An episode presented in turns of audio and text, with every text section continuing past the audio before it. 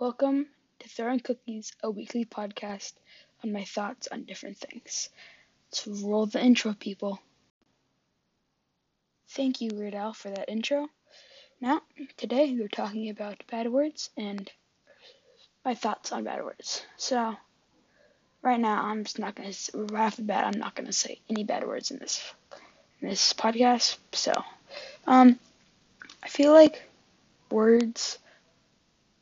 Bad words, only words used badly.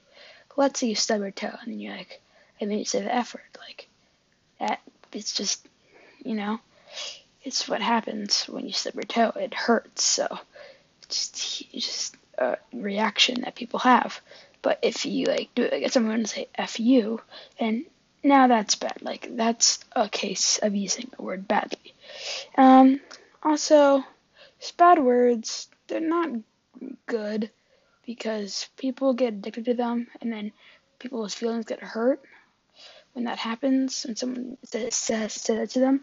But usually people say it because they like do something wrong, or they just feel, they just stub their toe, something like that, like I said in the beginning. So yeah, this is a short podcast, but it's my third podcast now. You can meet me next week on Monday. Bye. Also, thanks to Lero Inkovic for that intro.